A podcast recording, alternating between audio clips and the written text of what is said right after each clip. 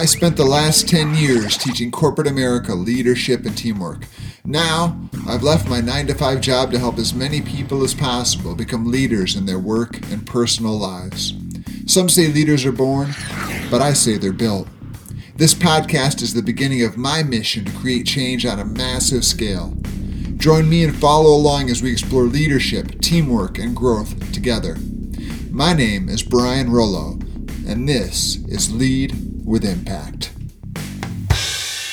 Good day, everybody. This is Brian Rollo, and I am thrilled that you could find the time to join me today on Lead with Impact. In today's episode, I want to talk about the questions we need to ask ourselves when we get serious about measuring our team culture. In our last episode, we talked about having the willingness to look in that scary mirror and be willing to see whatever it tells us back, whether it's good, bad, in the middle. To be willing to really get an honest look at where we are as a team. And that is not easy. A lot of people will never even get that far because the thought of getting that honest feedback, the thought of looking into that mirror, just a little too painful. I'd rather think that things are fine. So let's say you're willing to do it. You're willing to look into that mirror. You're willing to get honest feedback about what people really think. How do you do it? Well, we're going to focus on some questions that you can ask of your team to really get a solid measure as to your state. And I, I like to incorporate a quote from Albert Einstein. At least it's attributed to him these days, who knows? But this quote is uh, really relevant. I think it says, If I had an hour to solve a problem and my life depended on the solution, I would spend the first 55 minutes determining the proper question to ask. For once I know the proper question, I could solve the problem in less than five minutes. And that is so relevant to workplace culture because once you know the questions to ask, the solutions will become evident. Now, I'm not saying it's going to be easy, but the solutions will become evident. And then it is just committing to that process and putting those solutions into place and then remeasuring. So let's talk about those questions. And we're going to rely on data here. We're not going to guess. We're going to rely on research and data to formulate what the most effective questions to ask really are. A few years back, the Gallup organization conducted an incredibly exhaustive poll and research into productivity and workplace culture. And they interviewed 17 million employees and countless organizations, all in an effort to find out what the difference was between the highest performing, most profitable organizations and the lesser performing, less profitable organizations. And when they measured, they found that there were 12 questions that employees at the top companies could answer and could answer in a positive manner that team members and employees at lesser performing companies could not. So it became apparent that these questions formed the basis of a methodology that other companies could put into place to boost their productivity. So we're just going to talk for the next couple of episodes about those 12 questions. So I'm going to run through them and we'll talk about each one a little bit at a time. And we'll get through maybe the first four today. So the first question that employees at the top organizations could answer positively is Do you know what is expected of you at work? Now that seems like a no brainer, right?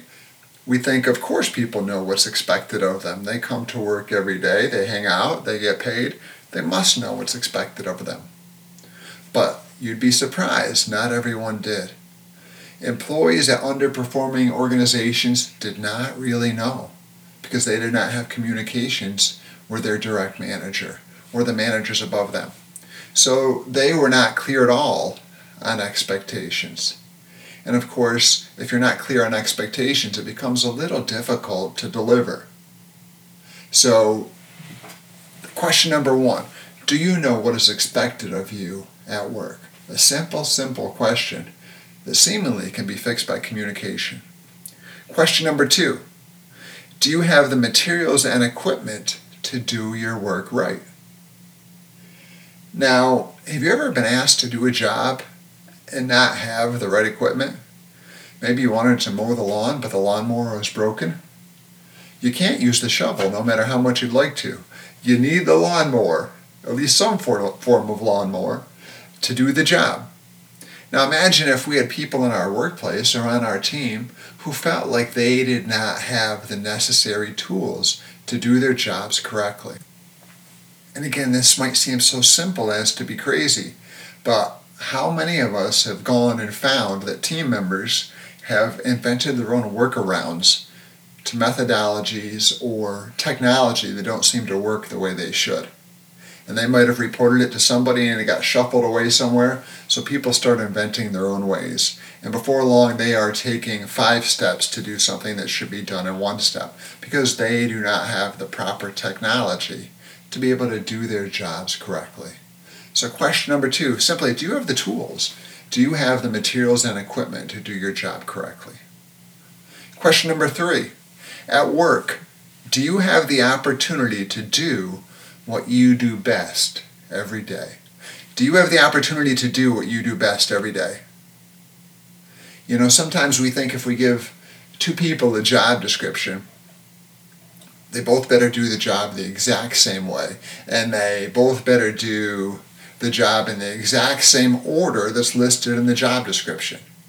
No matter the fact that one of them may be very skilled at one part of the job and lesser in another, and another employee might be the exact opposite.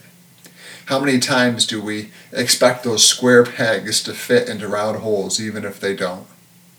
High performing organizations talk to their employees, they work with their employees, and they see what they do well, and then they adjust.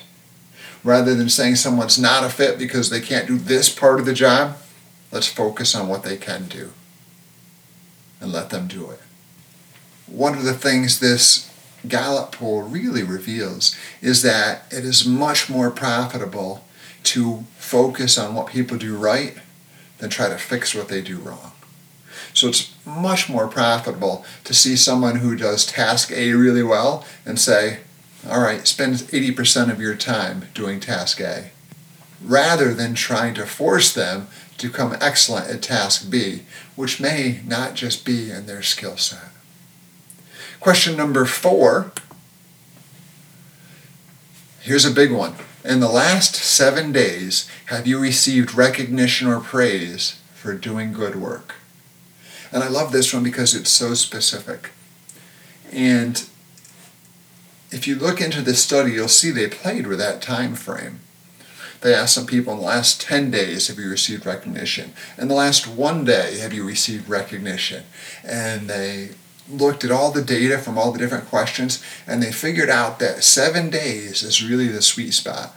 If somebody felt like they had received recognition or praise in the last seven days, it stayed with them. They didn't necessarily need it to be every day. In the past seven days worked fine, but much longer than that, and people started to lose engagement. So, in the last seven days, have you praised people on your team? Have you found out one thing that each person is doing and recognize them for doing it. A great way to keep people engaged. Put that clock on your calendar in the last seven days. Question number five. I said we'd only do four, but you know what? I think we got time for six, today. let's go for it.